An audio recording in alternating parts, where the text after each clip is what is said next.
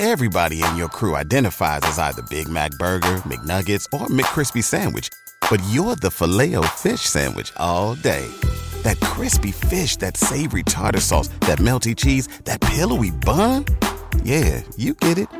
Every time. And if you love the filet of fish, right now you can catch two of the classics you love for just $6. Limited time only. Price and participation may vary. Cannot be combined with any other offer. Single item at regular price. Ba da ba ba ba you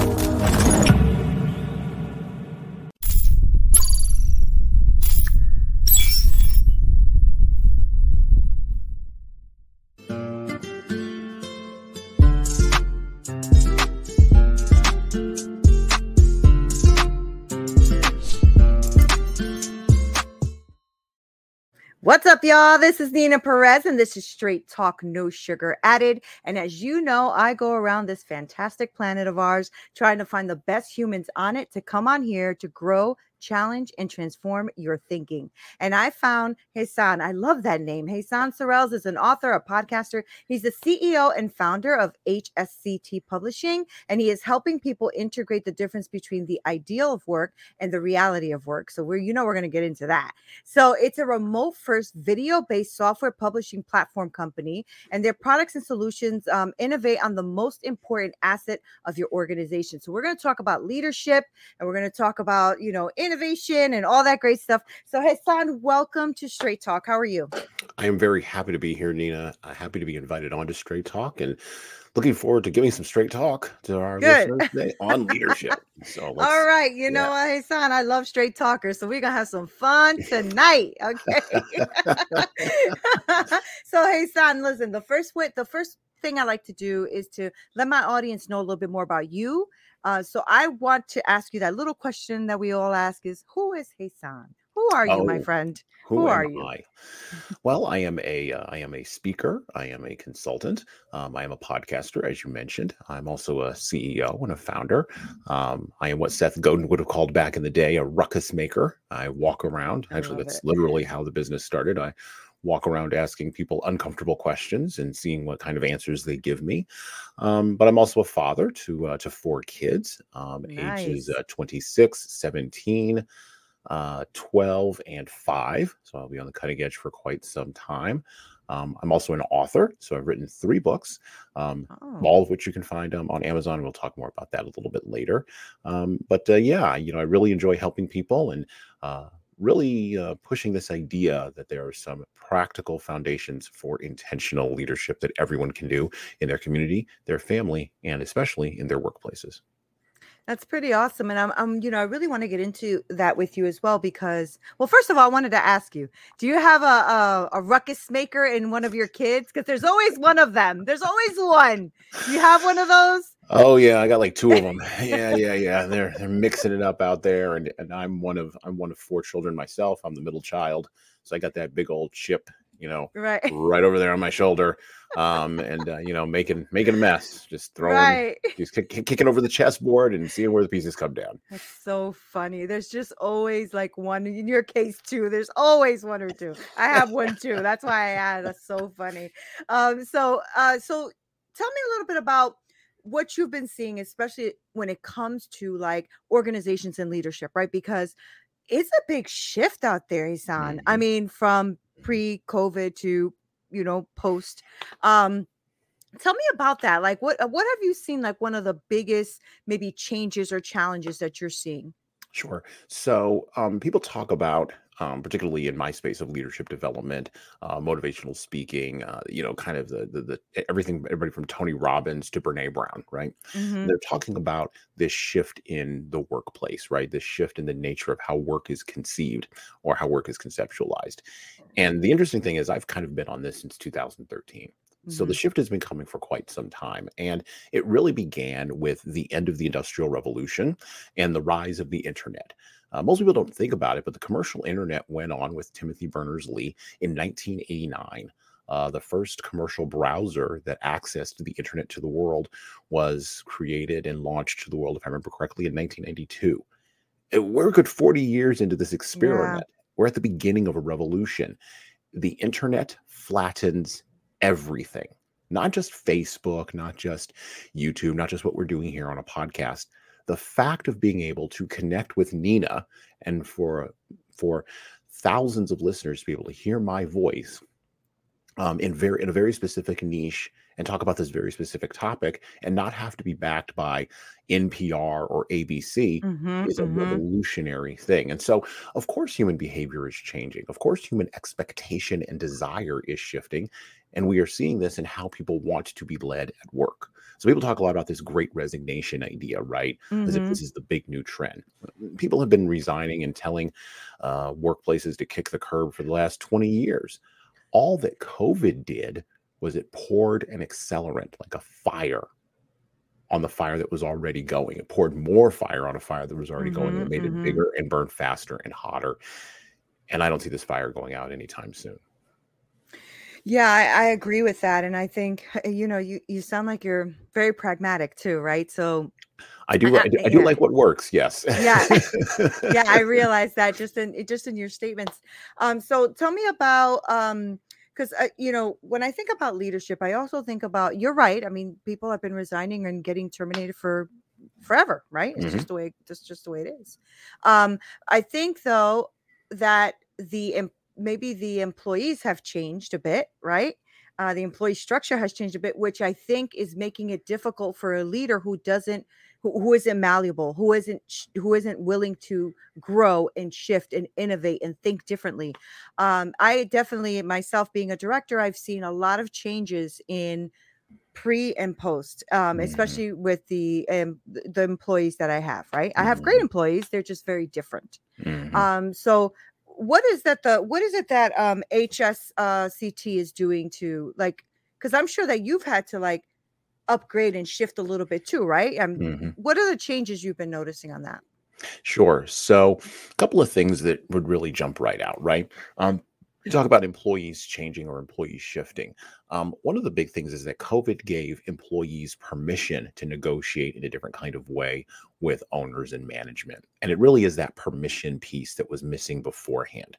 See, anybody who's over the age of, I would now say 45, right, remembers a world where that permission just didn't exist Yeah. if somebody wanted you to come in and work for 40 hours a week at uh, $8 an hour, you were going to do that because there was no other, number one, there were no other options. Number two, there was no permission to go and pursue other options. And by the way, there were people who still looked at that and said, take this job and shove it, right? Mhm. and Yep. so, uh, so that wasn't anything new. What has happened post COVID is people got a real reality check about what really mattered. And so now they're looking at permission and they're saying, I'm not going to wait for you to give me permission. I'm going to go ahead and take it. Now, on the employer end, here's a problem. And this is why we serve small and medium sized business organizations. Corporations moved towards globalism starting back in the 1970s with Richard Nixon. Mhm. And when globalism really began to kick off, uh, loyalty to employees from the corporation end, and I'm talking about large multinational corporation and 10,000 employees and up, uh, think like the John Deeres or the Facebooks of the Mhm. world, began to decline. And employees still didn't really have a whole lot of permission. Well, the knock on effect of that to small and medium sized businesses didn't really begin to manifest until I would say probably the mid 2000s. Um, from that is when that knock on effect started. And now it's uh, it's filtering down even into the solopreneurs and the small shops, right? And it is that sense that if I don't have ownership in this big organization or this big uh, company or this big team, then really are they out here for me or are they just out here for themselves? Mhm. So Mhm. organizations kind of shot themselves a little bit in the foot. And this, in weirdly concentric circles, moves outward from workplaces into every other area of our lives. So those are the kinds of things we're seeing um, out here. You asked also, how do we structure our business internally? Look, we don't tell anybody to do anything that we don't do ourselves. So uh, during the summer of 2020, I'll use this as an example, there was a lot of pressure on a lot of organizations to publish um, statements on diversity, equity, and Yeah. inclusion, right? Yep. Mhm. um, or to uh, to visibly show how diverse and equitable and inclusive their internal uh, operations of their organizations were. And we refused to do any of that. We said just show up every day and see who shows up in our in our workplaces. Mhm. Uh, we had had to go remote, and we invited you know our clients. Come on our remote meetings, see what the kind of people are that we have. We're not going to put out a statement. We're not going to, um, we're not going to make a stand. We're not going to change the uh, the uh, the logos around mm-hmm. of our mm-hmm, business mm-hmm. because that's just marketing, mm-hmm. and it marketing is. fades. What you mm-hmm. need are things that are permanent and that last. So We've hired people from all across the sexual orientation, national origin, and ethnic spectrum. And basically, we treat them like individuals, which yeah. is exactly what they are. Right.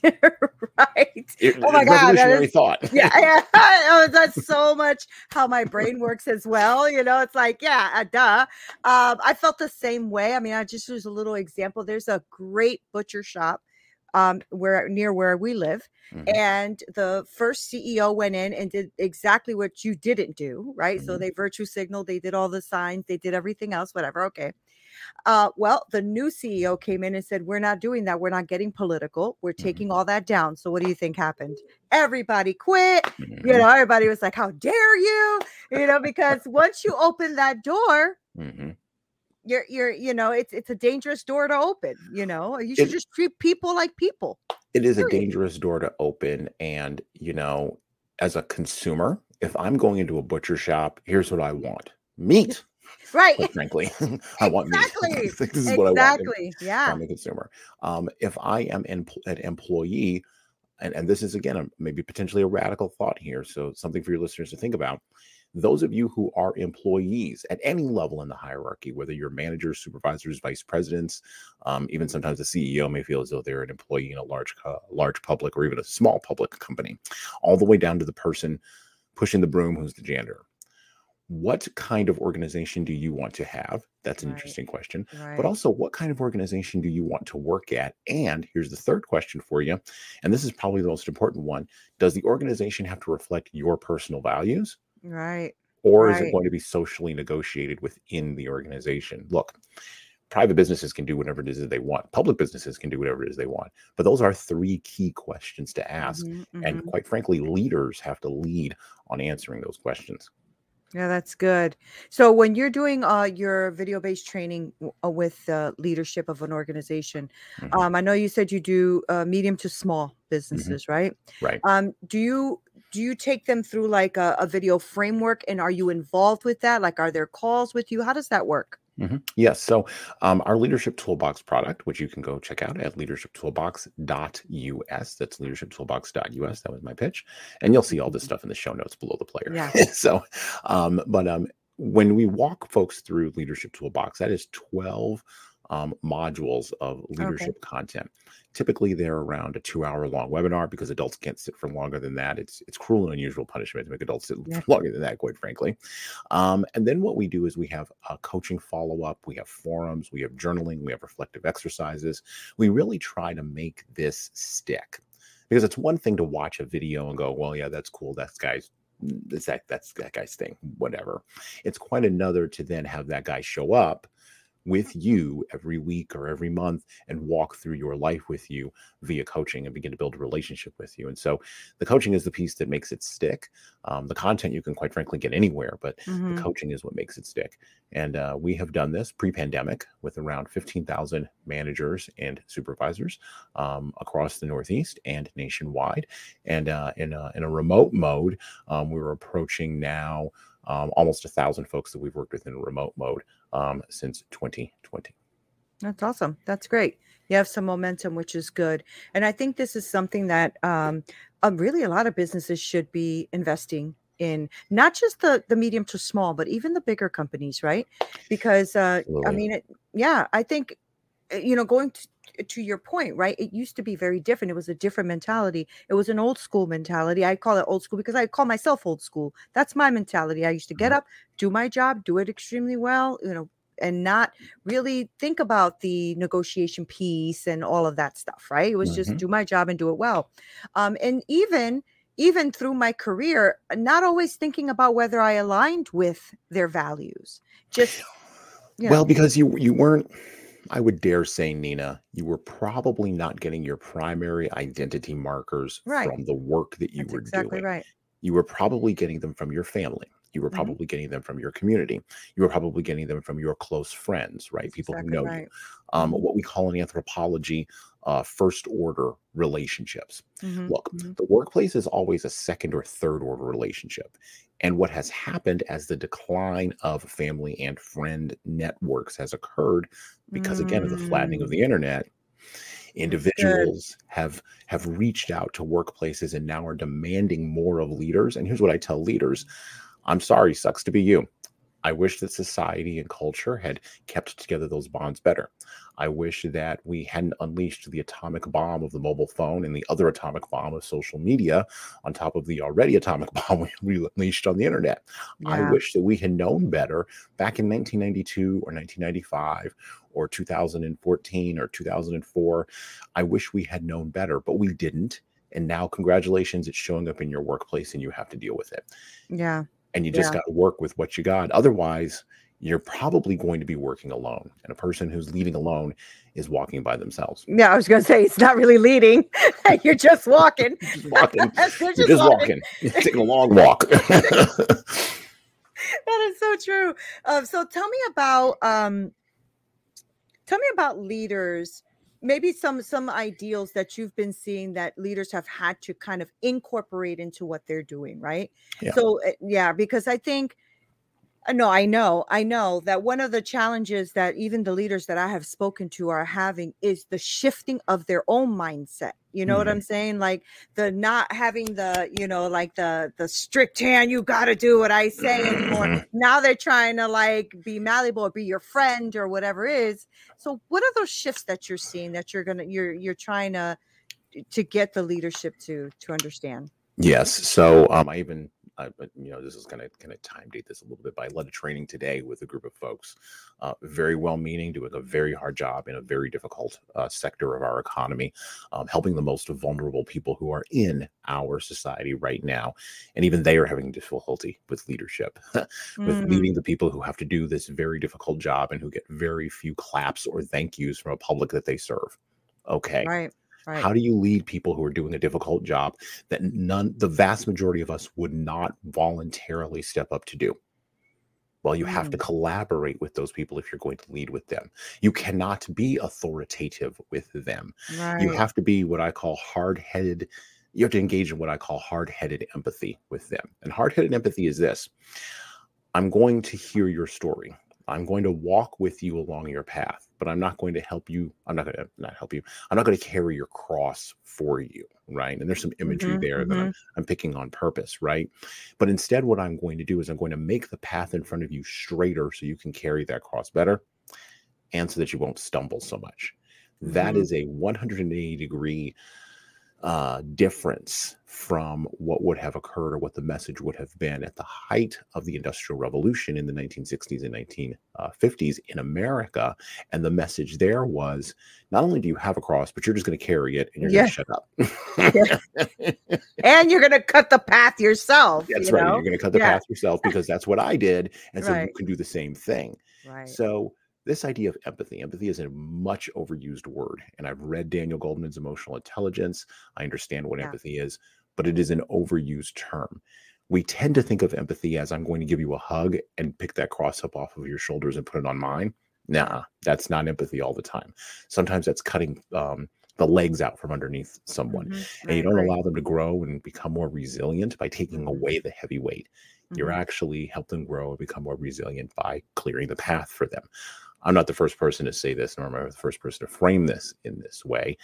The other thing that I'm seeing is an interest more and more on leaders' ends of followers actually being accountable. And accountability is what I call in my third book, 12 Rules for Leaders, the foundation of intentional leadership. Um, accountability is the holy grail of leadership. It's the thing that every leader I talk to says that they want from their people. So if you are Mhm. following a leader today and you're within the sound of my voice and Nina's voice here on Straight Talk, you need to think about accountability.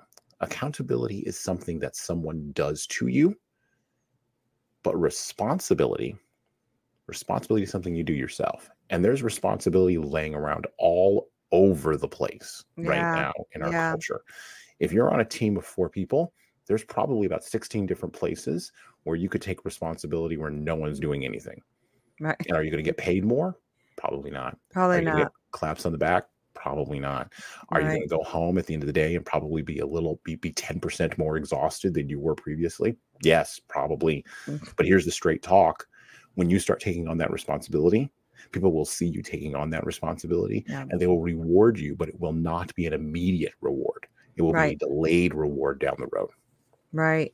Do, are you noticing any kind of um uh differences in the way you're you're coaching people and leading people with the the difference in uh maybe generation, like maybe an older leadership as Mhm. opposed to younger people now uh leading? Are you noticing that big difference? So we've had in in our popular culture for about the last 10 to 15 years maybe. Um, a lot of digital ink spilled about the millennials. A lot of digital ink. Millennials this millennials that millennials the other. Okay. Um, i am not a millennial. Uh, i am not part of that generation. Um, i'm part of the generation about which little digital ink is spilled uh, generation x. No one cares about us. Anyway so we're a small generation. No one cares. And yet weirdly enough as i heard another commentator speaking the other day the baby boomers are now retiring or and are going to be fully out of the ecosystem probably within the next five to ten years um, at the at the longest we are now stepping up because who Yeah. else is there and you're Right. actually seeing this in, in in very public ways so i'm going to use an example here regardless of what you may think about elon musk's taking over of twitter I want everybody to hear me on this. That's why I paused it because I want everybody to hear me on this because I know there's a bunch of emotions that I hear on the other side of this. Regardless of what you may think about that, and the regardless of what opinion you may have about the how of what he's doing, the what of the demo he's putting on about leadership is a generational difference in Yeah. the what of the leadership. He's putting on a live demonstration of those generational differences. And here's another thing the response from his former employees to that what is also part of the generational difference. Yeah. Elon is 51. Yeah. He was raised underneath a completely different way of thinking about work Yeah. than the Twitter employees he just sacked, who are between 25 and 35.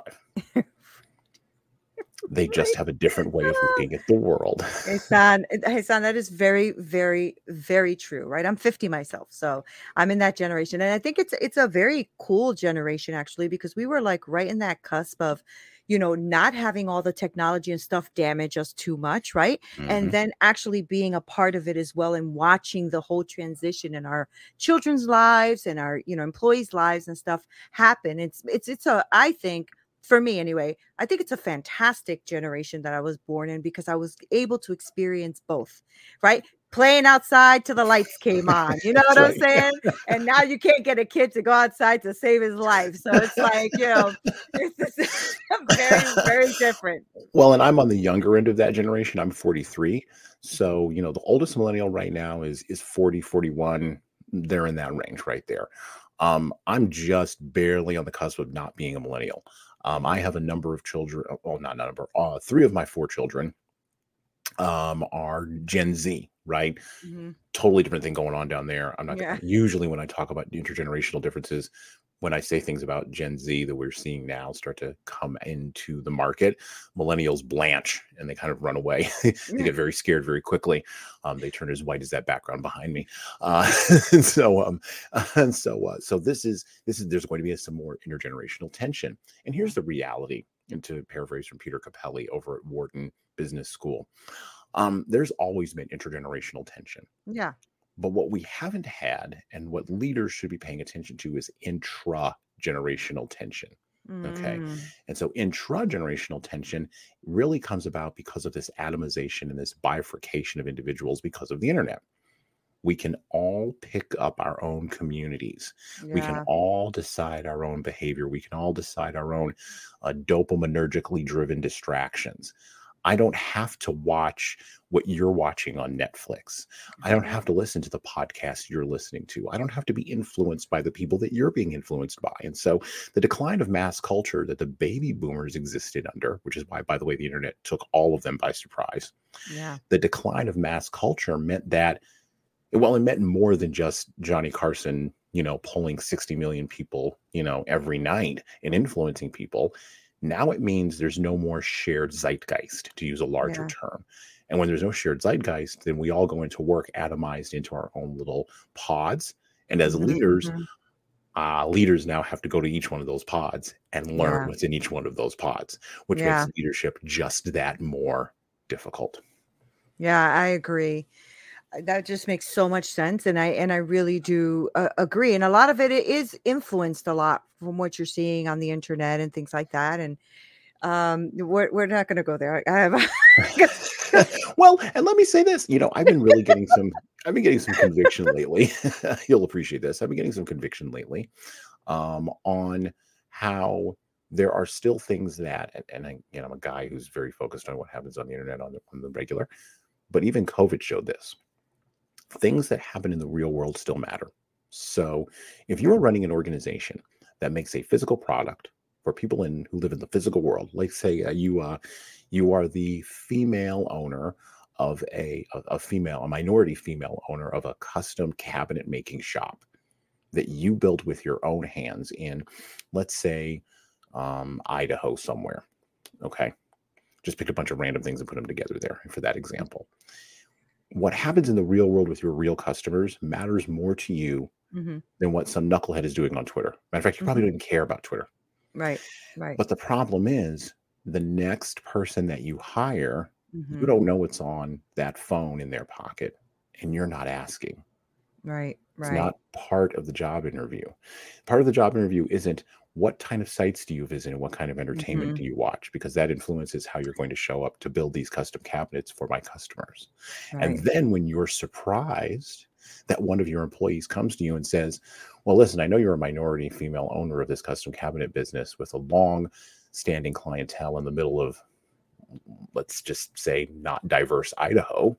I know you've been fine and I know you've been doing this, but you're not really woke enough. right, right. You're probably going to be caught by surprise by that feedback. And this is what I'm seeing happen to leaders. They are being caught Mm. surprised by this feedback because Mhm. the thing they do in the physical world, they don't see it as having any connection to anything going on over there.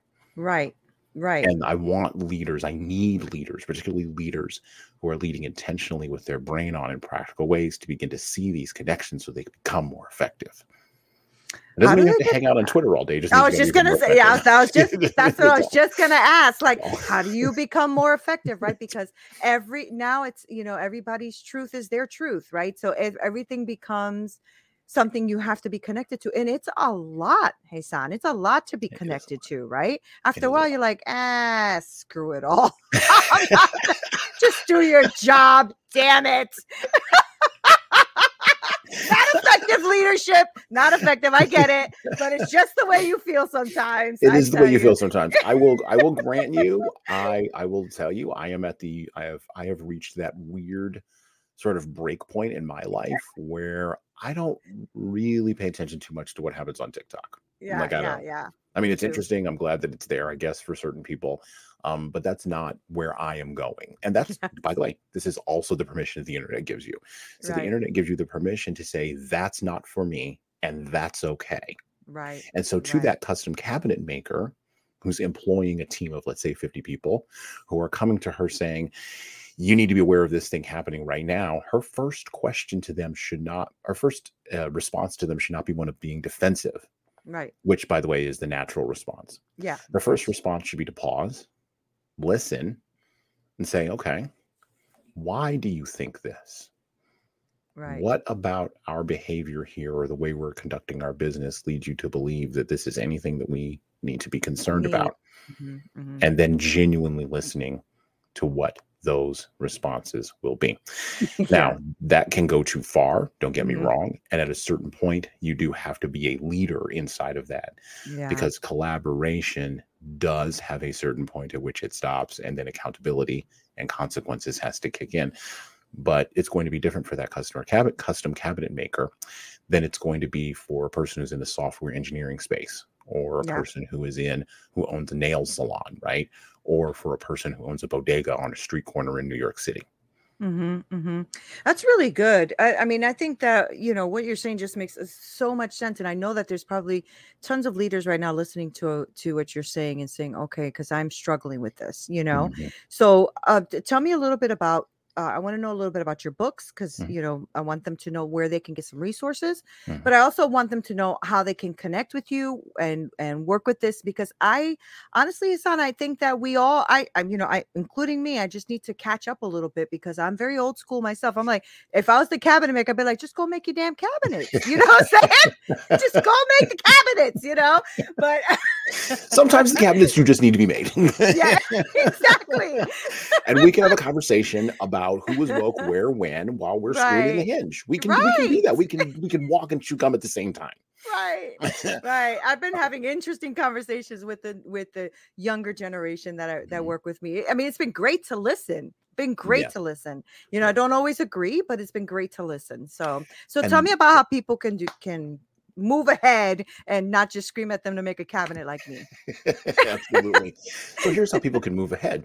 Um, if you're that custom cabinet maker, or if you are um, operating a bodega, or if you are a person who is a senior vice president of a mid mid-size or even a large organization, and you want to connect with me more, some of my ideas or some of our ideas that we've talked about today um, are really interesting to you. The easiest way to do this is to pick up a copy of my book. Okay, 12 Rules for Leaders, the Foundation of Intentional Leadership, co written with contributions from Bradley Madigan. It is available literally everywhere, from Amazon and Barnes and Noble all the way to a Kindle book. Uh, it is uh, $24.99, I believe, in paperback, and you can pick it up just by typing my name into your, your favorite search engine of choice. This book has practical application, practical tips at the end of each chapter for what you can do in order to lead people better in the 12 areas that we believe are important for leaders to lead in. good. That's good. Everything from conflict management to adapting to change, uh, building teams, all the way to how do you deliver feedback and worry about accountability. And once again, you can pick up this book everywhere.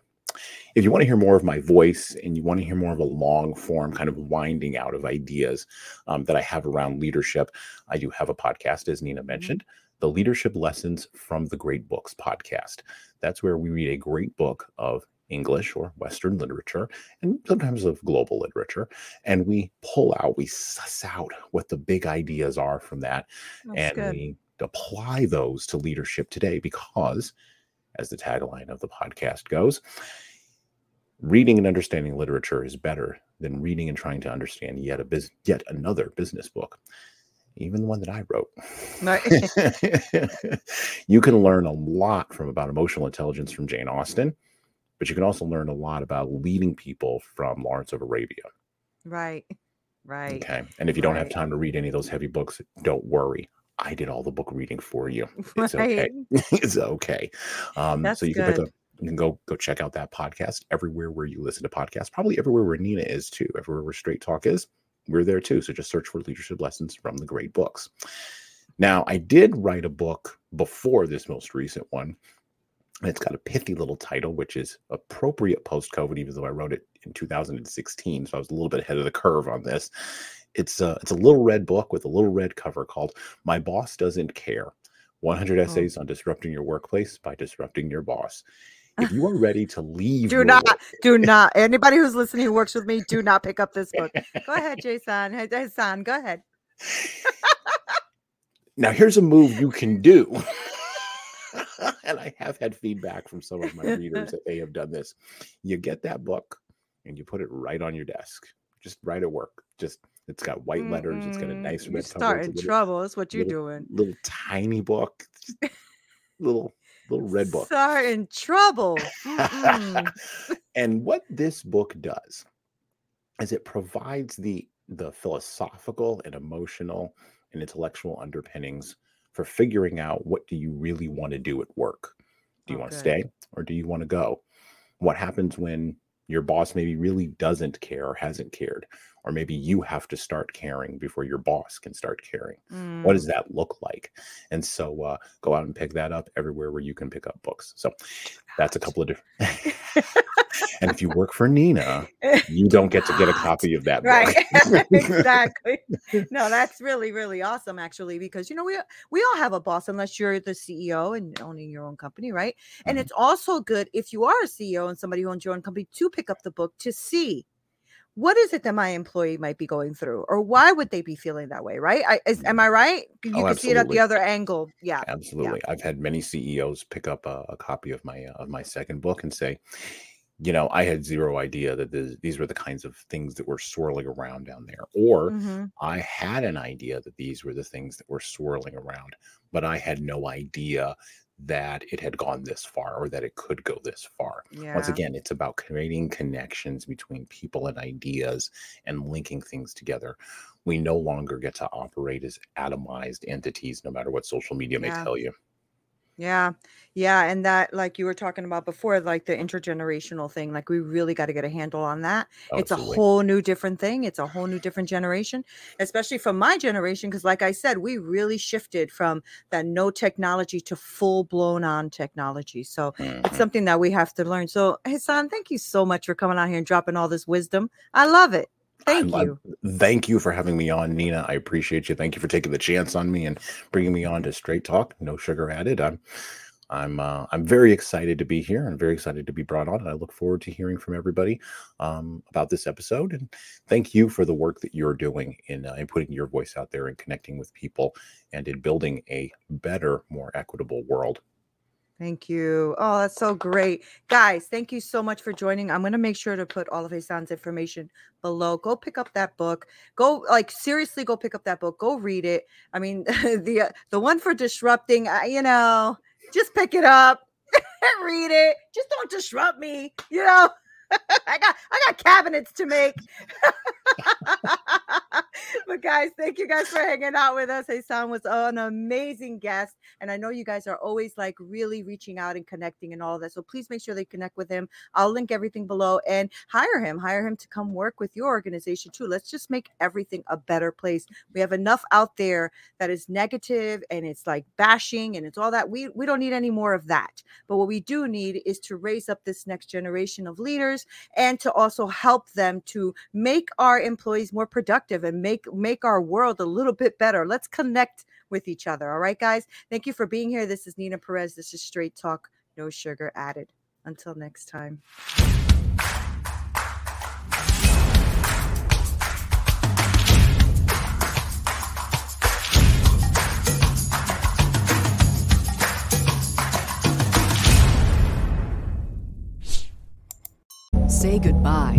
Credit card rewards. Greedy corporate mega stores, led by Walmart and Target, are pushing for a law in Congress to take away your hard earned cash back and travel points to line their pockets. The Durbin Marshall credit card bill would enact harmful credit card routing mandates that would end credit card rewards as we know it. If you love your credit card rewards, tell your lawmakers hands off my rewards. Tell them to oppose the Durbin Marshall credit card bill. Everybody in your crew identifies as either Big Mac Burger, McNuggets, or McCrispy Sandwich.